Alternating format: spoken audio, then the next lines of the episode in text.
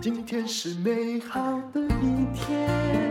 欢迎收听人生实用商学院。今天我要来谈猴子，谁的猴子谁解决？这篇文章呢，我就写在时报出版的《人生实用商学院：穷思维富逻辑》这本书，叫做《致富之前先自》，有一点拗口，对不对？呃，书呢，大概在博客来呀，或者是其他的网络书店都找得到。那你想要改变自己吗？在我的观察哦，当人呢无能于改变自己的时候，通常就会把力气放在改变别人身上。你旁边有没有那些很努力想改变你的人呢？其实啊，对别人的人生指手画脚的，都是对自己无能的人。为什么要一直去命令别人，去指挥别人呢？因为可以在意识中提高自己的身价，而且啊，当你把焦点放在别人人生的时候，你就可以逃避自己的人生责任。很多人呢，就是很爱去谈政治啊，或者是用某种宗教在领导别人啊。其实他们都是属于这一种，就是在指导的时候，让别人觉得你的地位很低，而我很高。当然，他们不太能够体会别人被指导或者是被超越界限时候的不高兴。键盘侠还有那些攻击型的网军呢，就不用说了。请问哪一位自己有真正的人生成就？但是攻击的时候，就咬人的时候，他就会觉得很快乐。那你身边有这么多的例子，这些人造成别人的不悦，其实自己的人生也没有成就。首先呢，为什么叫做别人的猴子？就别人自己背了，自己的猴子自己解决。阿德勒的心理学有讲一个重要主题，叫做课题分离。其实，如果你想要涉入一个事件或关心一个事件，你最好搞清楚这是谁的课题。如果它牵涉个人的话，那请问跟你有关吗？如果牵涉社会或政治的话，在你非常激动的同时，你是可以做一些什么事情来做小改变吗？其实有没有关系哦？这是一个判断的重点呢。那就算亲如父子、母女，就算是兄弟姐妹或者是闺蜜，对方都不是婴幼儿，真的不能老是为他出头、下指导棋，或者是收拾善后，否则别人的课题呀，就会像一只猴子跳到你的身上，就变成你背上背的猴子。我看到很多人背上背的猴子，其实都跟他没有关系。背上的猴子，我之前讲过，是一个气管顾问提出的有趣理论，学商管的都知道。也就是简单的解释，每个主管常常碰到属下或同事把猴子丢给他，让他背上的负担日益沉重。属下丢给他是因为他想甩责任，但是你猴子背的越多，你属下就越来越无能。比如说。要做一个专案，那下属就一直哈，他们会觉得说，我好像要跟老板报告，老板才会喜欢我，然后动不动就来问说，请问我要怎么做才好呢？他就只报告现象，但他不做任何的决定。其实主管想遇到的人是，哦，就虽然有报告，但其实你已经参考了那个状况做了决定。我真的是非常怕这种毕业生，就名校毕业生，他们。哎，报告了状况也不是很清楚，但是动不动来问你怎么办，还觉得说他做得对啊。我曾经当过养猴子大王，我们公司里来过一个名校毕业生，后来他哦就是专门甩猴子。那他离职的时候，全公司如释重负。好，这是一个就是 不好说是哪一家公司，因为我没有要对号入座。也就是说。嗯，好，就算一个电商平台好了。厂商如果送来样品，他自己都不观察，也不试用哦，他就直接说：“哎，你寄到我老板家去哦。”那就全部丢给老板说：“哎，你卖不卖？”结果有一阵子哦，其实我本来没那么忙的，我就变成他的攻读生，他不判断嘛，那我就是守门员，要判断可不可以在平台上贩售，而且他连价格什么什么都不告诉我。有一天我告诉他说：“你要贩售，你要把整个价格组合做给我。”你知道他说什么吗？他说：“如果我做了组合又去谈的价格，而你不贩售，我不是很惨吗？我不是白做工吗？哇哦，那就是我白做工喽！我试了之后才发现说，啊，可能这个一碗稀饭要卖个一百八十块。那我跟你讲，这个东西，呃，我尝了之后觉得不是真的很好。我本来以为它是一百块我才尝的，可是你说它是一百八嘛，根本不能卖，你就不应该把东西给我啊。那本来是认为说他不熟悉业务规则，那我们就做一个请同事示范给他看哦。但是问题是，一刚开始的时候，我觉得他是新来的，于是我对他还蛮宽厚的。他业绩很顺利，我也帮他判断了很多东西。他领到了比较丰厚的业绩奖金，所以他开始不相信他自己了。很多的猴子就到我身上。那么文案也是这个样子哦，因为文案常常，这也是我自己的问题。我常常觉得这个文案怎么写的像小学生啊？不要写，我帮你写好了。这是我刚开始的态度，我现在才不呢。那后来他就变成说，反正我就写不好，你写好啦啊！哎，老板，半夜十二点了，有个说，哎，这个文案我明天八点要开，你现在写好。我想是谁请谁工作呀？呃，那跟他谈过说，其实你有没有觉得你把我当成你的工读生哈？是我在帮你打工啊。但是呢，他就是完全没有办法改正啊。所以因为不肯做白工啊，他很怕他的时间浪费，就是比较不怕我的时间浪费。所以他送来的资料永远是零碎破散，没有经过整理。收到什么就直接 pass 给我，甚至把厂商的截图都拿给我。我后来觉得，诶，你没有来帮我忙之前，我真的没有那么忙哦。那公司虽然有 SOP，但是其实都没有在看呐。啊，就是什么叫 SOP？就标准作业程序，这是很重要的。遇到一件事情，要一一的审查它的关节，按照它的重点标准化的步骤来处理啊。那你不能就拍脑袋说，我感觉 OK。所以呢，他的专案出现了很多烂摊子，甚至呢，他还出现厂商被他激怒。诶，为什么？因为我在骂他，他就把截图传给厂商，他就说：“你看，你害我被淡如姐生气，其实这是他的问题呀。”厂商竟然单方面终止合作，这是我第一次碰到。就厂商说：“我不要钱了，我也不跟你这家伙合作。”所以他离职后三个月，公司的同事还在收拾他丢过来的猴子。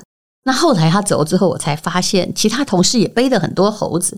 比如说做客服，从全部都不用做，他就跟其中一个呃同事说：“哎，我还有一些兼差啊，所以呢，啊这些你帮我做。那另外一个方面呢，我可以帮你的忙。那我们公司并没有限制一定要上班，一定要来办公室打卡，所以这种状况就会出现。我后来想一想。”其实已经人到中年了，顶着好学历，但工作一直不顺利。这可能不是运气好不好的问题，而是他没有学会到底怎么样做事的问题。如果你只想把事情做完，不想做好，那这是一种习惯，再好的学历都保佑不了你。至于我们自己，也要检讨什么样的猴子该接，什么不该接。那你要清楚的分辨，你就不会变成喂养猴子的体质。我来说一个例子，你可能会觉得，哎呀，就是这样。你常常看到一个大姐，什么她都扛哦，家长的债她也扛，她觉得仁义道德。后来弟弟也把债让她扛，然后呢，哦，嫁了老公，老公的债也让她扛，她就开始怨叹说，怎么每个人都是来找麻烦？但你有没有想过，为什么大家不断的把猴子甩到你身上？那是因为你刚开始什么都接啊，那么那个不断把猴子甩到你身上的人，你觉得他后来会感谢你？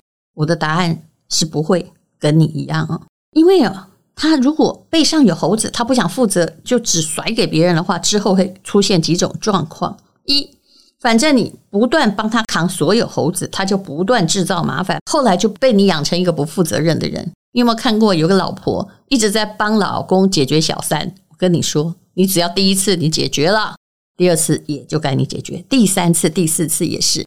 万一你有一天不解决了，他就开始恨你，是不是呢？好，那第二呢？对，你养成了他的无能，他人生零成长，最后还怪你溺爱他。嗯，然后再来呢？有一天你不帮他背猴子，他肯定是非常恨你。以前呢，所有的恩惠。都不见了。我一直相信，一个能够活得好的、值得活的人，就是一个愿意把自己的猴子扛在自己背上的人。所以，我们呢，就算你能力很强，你的肩膀能挑的重量很重，那拜托也请你自己去爬你的高山吧。要想办法让自己背上的猴子用合理的方式回归他们的森林。虽然我们的人生有很多猴子是消灭不了或甩不掉，但是你好歹啊，现在就可以开始让你背上的猴子减肥吧。至少不要呼朋引伴而来，还成群结队到你的背上，哎，筑个山洞，还住在那里。你能力越强，你在这世界上会扛住更多的猴子。但是那要你愿意。你愉快。如果有一些哦，猴子是你自己找来扛背上，像我就找来也不少了。其实那些猴子是来训练你的背力的，训练你的耐力，也可能后来啊就变成你的能力。不过，如果那个猴子你不该背的话，就请让猴子回到该背的人身上。你必须尽力把你背上的猴子的重量控制在你可以承担的程度。而且每一只猴子跳过来时，你要看着他的脸问你姓什么？呵，就是你到底 该不该来我家，还是回到你家去？猴子不只出现在工作中，家庭中的猴子其实也很多。那么我就说一个家庭的故事好了，比如说阿娟哈，她是白手起家的女创业者。很多女人的创业都不是因为什么梦想，有时候是因为生活逼不得已。然后顺水推舟啊，终于找到了一座金山银山。阿娟的妈妈过世之后，爸爸有了女朋友。本来阿娟也觉得，哎，爸爸有人陪也挺好的，就抱着乐观其成的态度。不过呢，问题出在女朋友不止一个。那么来者的动机呢，也有点诡谲，好像每一个来的原因都不是因为爱情。为什么呢？因为他的爸爸是公职人员，二十年前退休了。那之前的公职人员都有十八趴嘛，退休俸相当的优厚，所以呢，他母亲啊晚年还在受癌症折磨的时候，爸爸身边就开始有女人出现了。年轻的时候倒是还好啊，你应该知道，这在台湾的老兵发生过很多的故事。有一天晚上，阿娟就接到爸爸打来的电话，八十岁的爸爸很焦虑的说：“哎，你打电话给丽美阿姨呀？”他说：“谁是丽美阿姨呀？”爸爸就说：“反正我给你个电话，打给他就好了。”哎，这位阿娟根本没有干涉过爸爸的交友，她不知道这位阿姨是谁。原来呢，她是目前正在照顾爸爸，而爸爸在故乡坚持独居嘛，就是因为这样红粉知己比较便于来往哦。原来这个丽美阿姨是一个七十岁的阿姨，嗯，爸爸跟她有一些出游的照片，但谁知道她跟爸爸是什么关系呢？原来爸爸是为了一个更年轻的阿姨呵呵，要来跟丽美阿姨分手，叫她谈分手费的问题，阿娟就拒绝了哈。也就是说，她觉得哈你哈怎么会叫女儿解决这个问题？后来阿娟就想到了，妈妈过世前其实很不快乐，为什么呢？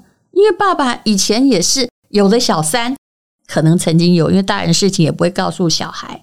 要分手，分手费呢就留给原配解决啊！当时的原配很可怜，又不能离婚嘛。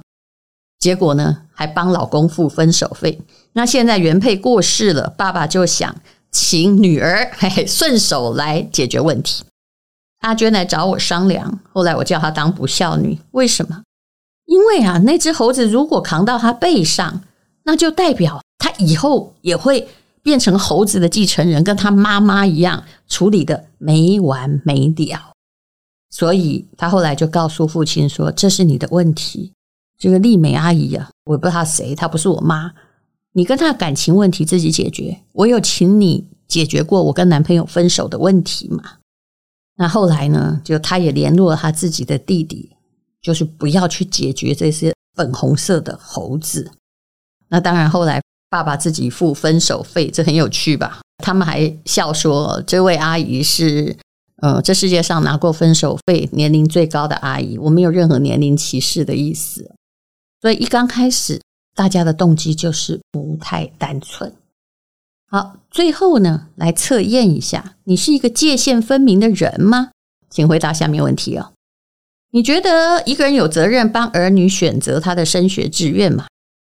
你觉得你应该用你的人脉帮孩子找工作吗？其实我旁边的朋友有很多哈啊，超努力在帮孩子找工作，连去银行都帮他做业绩嘞啊。还有成年的孩子买房买在哪儿，应该经过你的同意吗？如果他都用他自己的钱。还有公公婆婆应该出面解决儿子媳妇的婚姻问题吗？你家族里面有人欠了大笔债务，大家应该一起共同商量怎么偿还吗？那如果你的喜欢的明星他突然有了小三或婚外情，你觉得他应该出来跟大家道歉吗？类似的问题我可以拟出一百个，你如果都说 yes 的话，那表示你身上的猴子应该也很多。有情有义没有错，但是请思考，每个人的人生课题都有界限，每一只猴子也都有名字，不要动不动就搞投名状说，来我帮你负责啊，你没帮我不是兄弟，请先判断。这是谁的猴子？一个有能力的人背上有不少只猴子，但请记住，那个猴子必须写的是你的名字，不要随便喂养别人的猴子。谢谢你收听人生实用商学院。今天是勇敢的一天，没有什么能够将